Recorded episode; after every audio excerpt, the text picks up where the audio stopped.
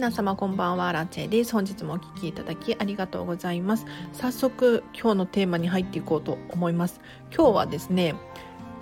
絶対に失敗しないお洋服の買い方というテーマで話をしていこうかなと思います。これはですね私のアラチェ流のお洋服の買い方なんですけれど今日ね実はお片付けのこんまり流片付けコンサル仲間で片付け会議してたんですよ。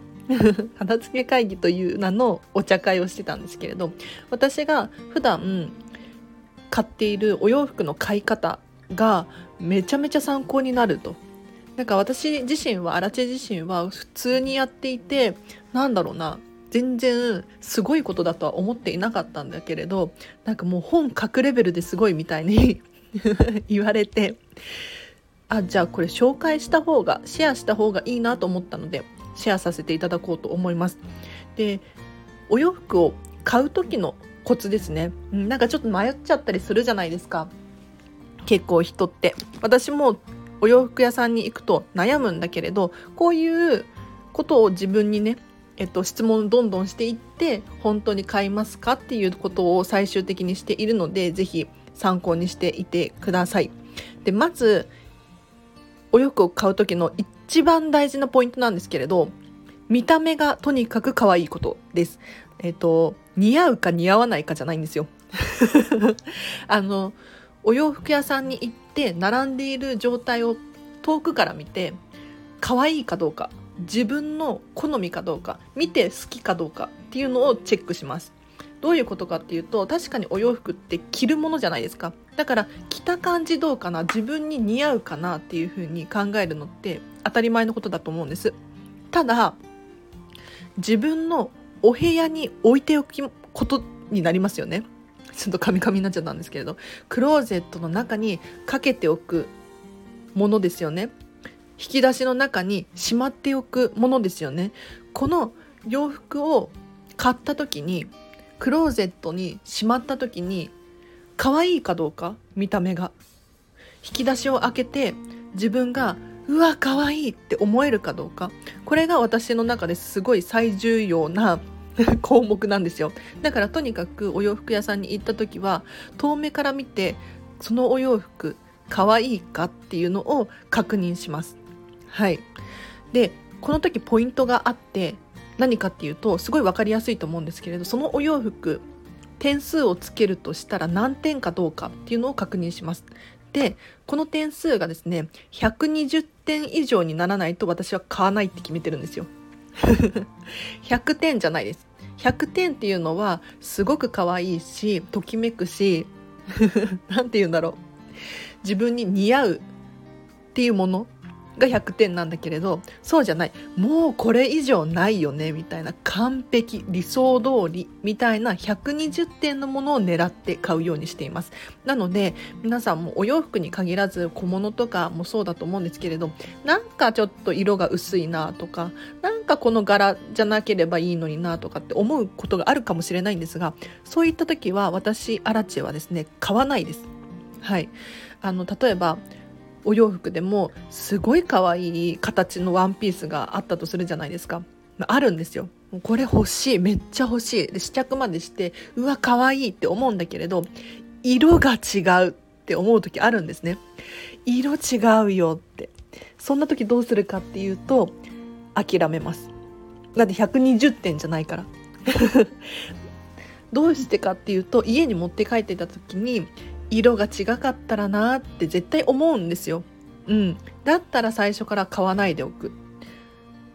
ていうことにしています。だから私、アラチェがお洋服を買う時は120点であるかどうか。見た目が可愛い。家に飾ってあっても可愛い。クローゼットに入れても畳んでも可愛い。これが重要です。はい。で、さらに、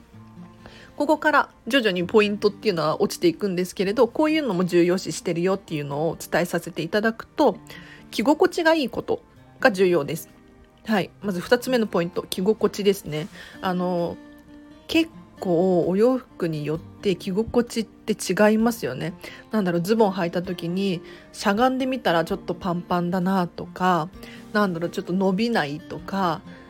例えばそうだな、汗かいたらめっちゃシミが 目立つとか、そういうのあると思うんですよ。うん。でちょっとカサカサ音がするの気になるとかいろんな気になるポイント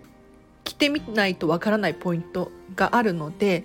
まず試着しますね。でもう本当に私こんなことして申し訳ないと思うんですけれどもう試着室入ったら本当に出てこないんですよ。もうめちゃめちゃチェックしますねまず着てみて自分に似合ってるかどうかをチェックします。で後ろ姿見でね後ろを見たりとかしゃがんでみたりとか手を上にこう両手万歳してみたりとかしてなんかもういろんな角度から見てみますね。はい。なのでちゃんと動きやすいかどうか。うん。で動きにくかったとしてもそれを妥協してでも可愛さが120点だったら買ったりしますね。うん、ちょっと動きづらいスカートかもしれないけれどもう可愛すぎてこれはやばいっていうものに関しては買ったりします。なので私の優先順位はまず可愛いことなんですよ。でその後着心地だったりします。で着心地例えばそうだなちょっと生地が薄いなとかあとは厚すぎるなとかあとこれと同時にですね洗濯したらどうなるだろうかシワになるだろうかとかこういうのも試着をしつつ考えます。はい、で次のポイントなんですけれど物を買う時にですね自分の好み、まあ、とにかく可愛いっていうことで着心地がいいっていうことに加えてもう一個何かしら好きなポイントを探します。でこれちょっと具体的に言うと例えばなんですけれど環境に優しい素材を使っているだったりとかあとお友達のお店で買うとかがそういった理由になりますね。あとは例えばそうだなオーダーメイドで作ってもらったとかっていうのがもう一つのときめきです。うん。見た目が可愛くってとにかく好き。着心地もよくってめちゃめちゃ快適。それに加えて環境にも優しい。とかあと私モデルのローラちゃんとか大好きなんですけれどローラちゃんのブランドであるとか。なんかもう一つ理由があるとよりそのものを大切にしたくなったりとか自慢したくなったりとかこだわってるなって思われたりとかするので是非あの可愛いだけじゃなくってなんでそこのお店で買わなきゃいけないのかっていうのも考えるとこだわりポイントどんどんどんどん増やしていくことによってよりそのものに愛着が湧くというかっていう現象が起こりますので是非こんなポイントもあるよっていうことでチェックしてほしいなと思います。あとはもう一個どうしても悩んだ時にこの基準すごくいいなと思いますのでシェアさせていただくんですが自分のキャラクターに合っているかどうかっていうのをチェックしてほしいなと思います。自分の性格ですね。はい、そのお洋服を着ている自分って自分らしいのかっていうのを客観的に考えてみる。例えば分かりやすい例で言うとミッキーマウスミニーマウスがですねいつもこう可愛い服着てるじゃないですか。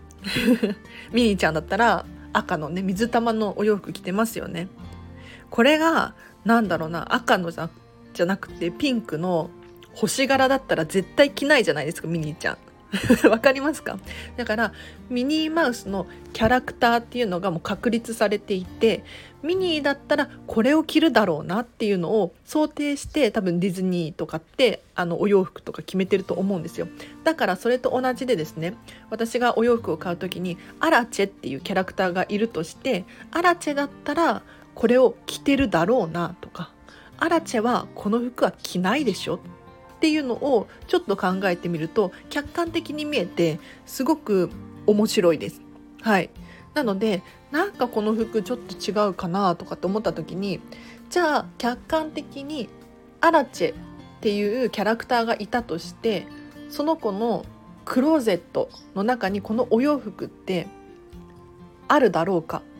ふさわしいだろうかあってほしいだろうかみたいなのを遠くから考えますね。うん、果たしてその花柄はアラチェらしい花柄なのかそれとも全然違う人の花柄なのかっていうのを想像して考えると皆様のキャラクターですね性格とかあると思います。例えば生活リズムとかもあるじゃないですか、えーと、そうだな。仕事は何々をしている収入はどれくらいである子供がいるとかそういうキャラクターがあると思うんですよ。それをまずイメージしていただいてじゃあその人はこの服を買うだろうかっていうのをなんとなく遠目から考えると,、えーとその服が本当にその自分にふさわしいかどうかっていうのが分かってきたりしますので是非参考にしてみてほしいなと思います。いかがだったでしょうか？今日この話をね実はあのこんまり流片付けコンサル仲間としていて「えそれすごいよ」みたいな本で書いてほしいとかって言われちゃってえそうなんだと思ってうん、なんか結構私ってこだわりが強くってお洋服買う時とかもめちゃめちゃ考えるんですね。で特に古着が大好きで古着屋さんとかで買うんですけれどもう本当に古着に関してはあの出会いなんですよ。ご縁じゃないけれど。なんかもう一点物が多くってあのサイズとかも合わないことが多いんですよね。うん、でお洋服お洋服をね可愛いなと思って古着屋さんでね試着するじゃないですか。でも明らかにサイズが違うみたいな時あるんですよ。でも普通のお店と違ってそのサイズ違いっていうのは存在しないんですね。だからその時どうするのかって言ったらもうお直しをしてまでも着るのか。それともお直しするとちょっとサイズ感がおかしくなるからやめておくのか。いろんなことを考えますね。はい。なので120点っていう基準が生まれたんですよ。本当に古着を買う時って本当に色もサイズもそれしかないんですよね基本的に。だから120点のものを選ばないと逆にあの損というか後悔するというか家に持って帰ってきてきた時にやっぱりサイズ違うなっていうのを何回も何回も思っちゃうんですよ。これは私の経験値なんですけれどはい、なのでぜひ皆さんもね今日はちょっとポイント4つですかね。まず見た目がとにかく可愛くって120点であるかどうか。でさらに着心地がいいかどうか、うん、であとはもう一つのときめきポイントがあるかどうか。でさらに自分のキャラクターに合っているのかっていうのをチェックしていただくと結構参考になるんじゃないかなと思いますのでぜひぜひ、えーとお試しください。ということで今日はお洋服の買い方ですね。こんな風に買ったらいいよっていうのをお伝えさせていただきましたがいかがだったでしょうか？あのねお洋服に限らずなんですけれど全てのものがそうですね。食べ物とかもそうかもしれないですね。例えば私はキングコング西野さんのオンラインサロンメンバーなんですよ。もうかれこれ2年くらいもうちょうど2年くらいかな。はい3年目になりますね。なんですけれど結構金婚西野さんのものを買ったりとか 物を買うなんか本を買ったりとかはしています。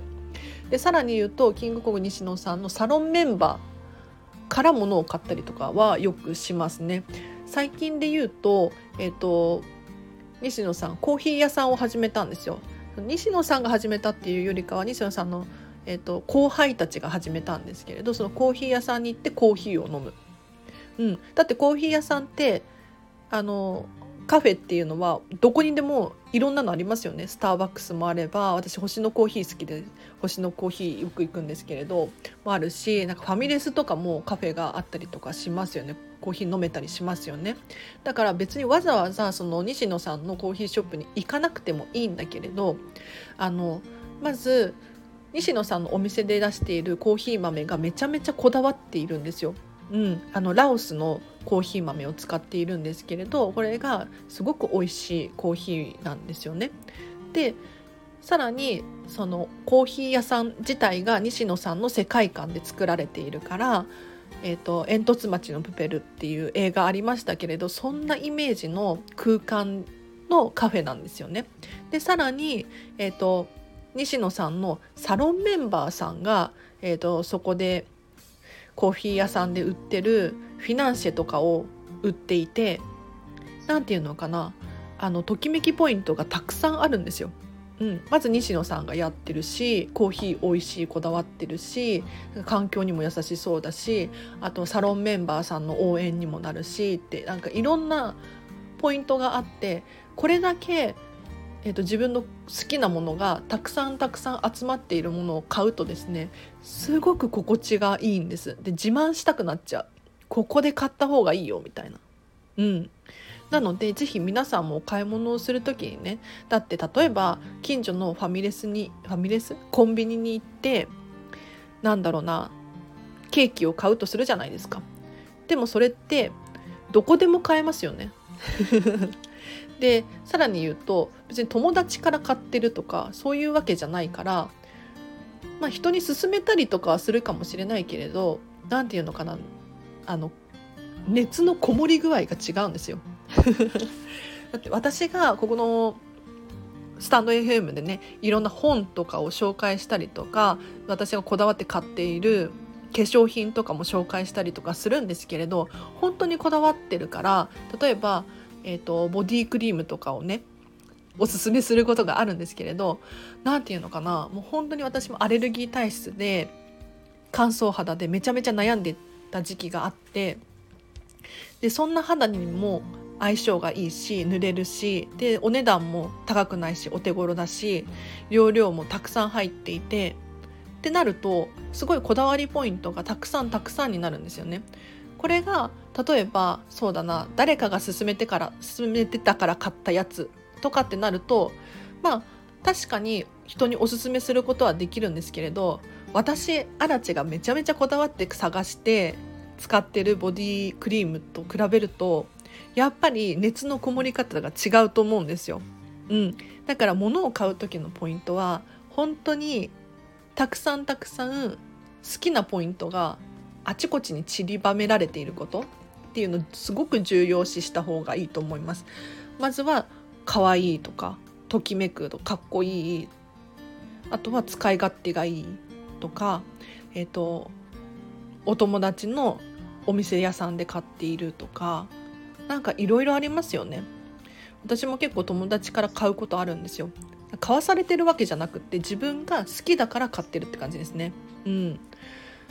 なのでもしお買い物をする時にねなんか何を買ったらいいのかわからないとかどこで買ったらいいのかわからないとかそういうことが起こるかなと思うんですけれど是非今日伝えさせていただいたポイントをですね考えていただくと結構参考になるかなと思います。では今日はここまでにします。で今日の合わせて聞きたいなんですけれど今日はですね昨日かなお洋服の買い方について話した回があってな同じこと言ってるじゃないかって思うかもしれないですけど全然違う話をしています。今日はアラチェ的にどうやってお洋服を買っているのかどうやって見極めるポイントを見つけてるのかみたいな話をさせていただいたんですけれど昨日はですねもう当たり前のようなことを話させていただきました。当たり前って言ったら当たり前なのかもしれないですけれど例えばそのお洋服って自分の好みですかとか。うん。好きって思うかもしれないんだけれど例えばそうだな今流行ってるからとかテレビでよく見るから雑誌で載ってるからとかそういう他の人の理由で好きってなっていないかなっていう基準だったりとかあと管理コスト考えてますか？っ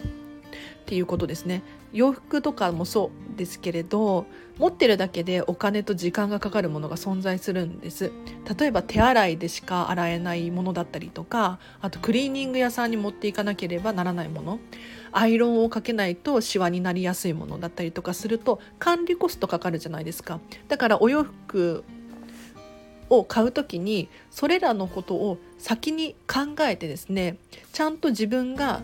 管理できるかどうかお手入れをし続けることができるかどうかっていうのを買う時にチェックしていただくといいなっていう話を詳しくしていますので結構喋っちゃったんですけど。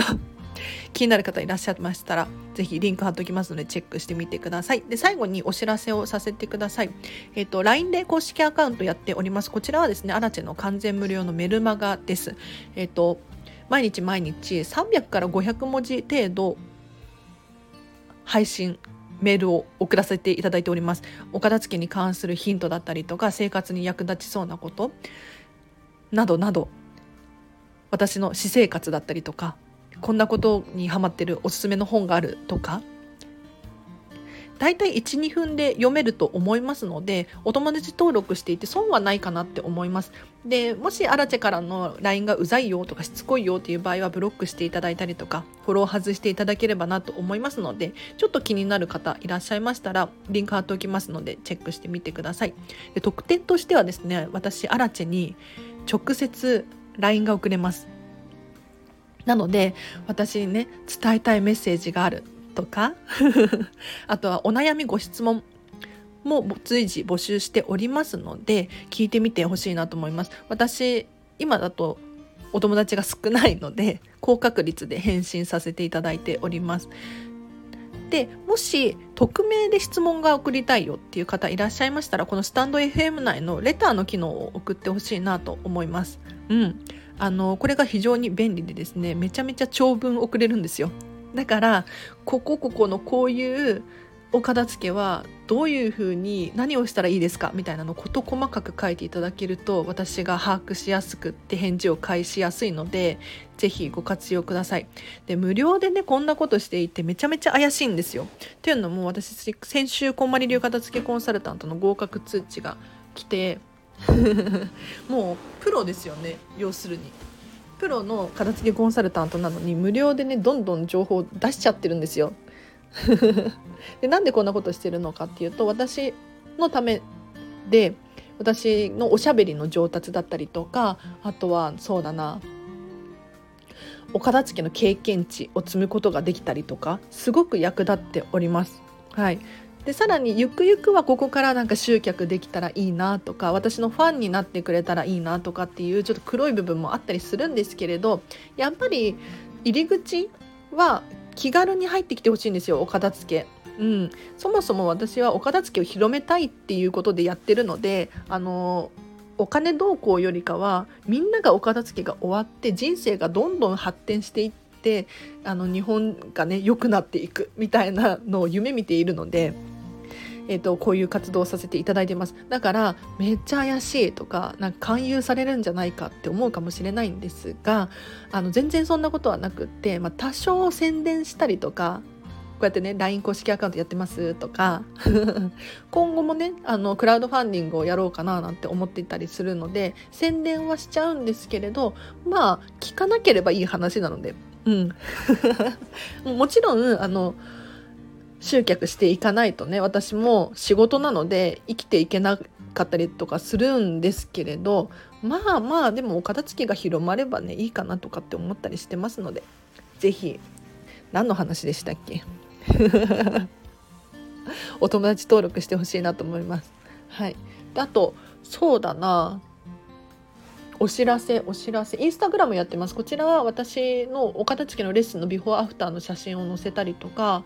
あとは私の私生活が見れるようにしています。で最近ディズニーシーにドハマりしていてそのディズニーシーめちゃめちゃ綺麗なんですよ。美しいんですよ。なんかお片付けのヒントになりそうなそんな写真をすごく載せています。なのでぜひ気になる方いらっしゃったら覗いてみてほしいなと思います。で今ですね LINE 公式アカウント限定でめちゃめちゃお得なお片付けのレッスンのオンラインレッスンですね。募集しております。生徒募集中です。はい、あの5月末までの予約でめちゃめちゃ期間が短いんですけれど私今本当に暇なんですよ。飲食店の仕事が全然なくって今週も週に3回とかしか入ってないのであのほぼ休みなんですよね。だからこの機会にあのお片付けのコンサル受けてみたいよっていう人いらっしゃったらちょっと LINE 公式アカウントで詳細はあの送りますので是非、えーと、お友達登録してみてほしいなと思います。うん、これ金額でやれるのはもう本当に最初で最後、まあ、ちょっと注意事項としては1レッスン3時間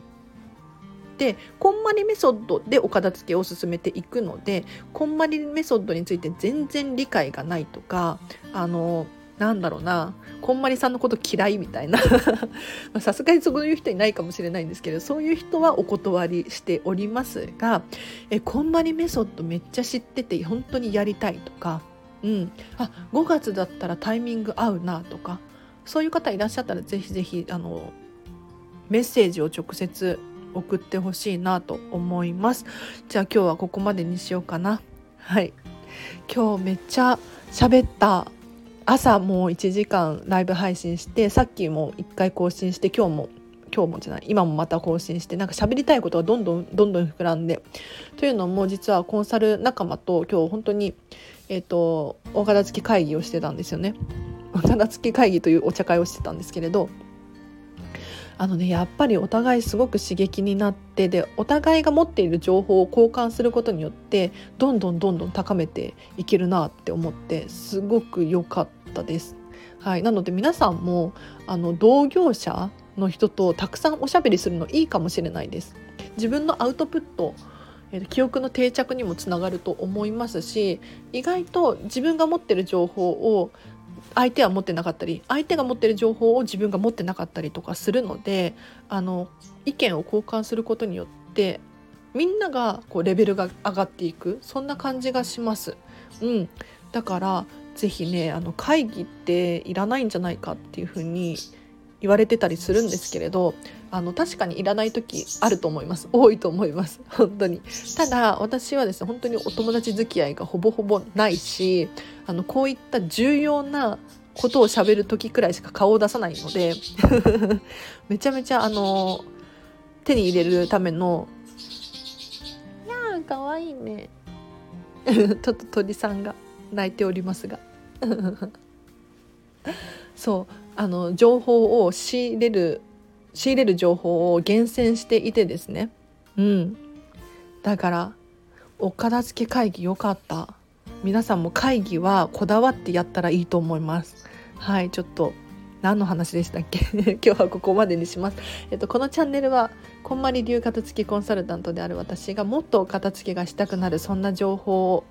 シェアさせていただいたりもっとお片付けの磨きをかけたいそんな方のためのチャンネルでございます。もし気になる方いらっしゃいましたら、えっと、このチャンネルフォローしていただいてまたお会いできたら嬉しいです。ということで今日もお聴きいただきありがとうございました。また明日もえっと、金曜日ですよね。平日ですよね。ライブ配信します。朝の多分9時頃から10時頃までを予定しております。お片付けの質疑応答何か悩んでる方いらっしゃったら是非参加していただければなと思います。で悩んで悩みないよっていう方もですね意外とあそうすればいいんだっていうことでもっともっとお部屋が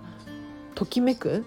そんなヒントが散りばめられていたりとかあと家事がはかどったりとかお片付けがはかどったりとかするっていう情報も仕入れていますので聞き流していただければななんて思います。では今日も皆様お疲れ様でした。はい。明日もハッピーなハピネスな一日を過ごしましょう。あらちでした。バイバーイ。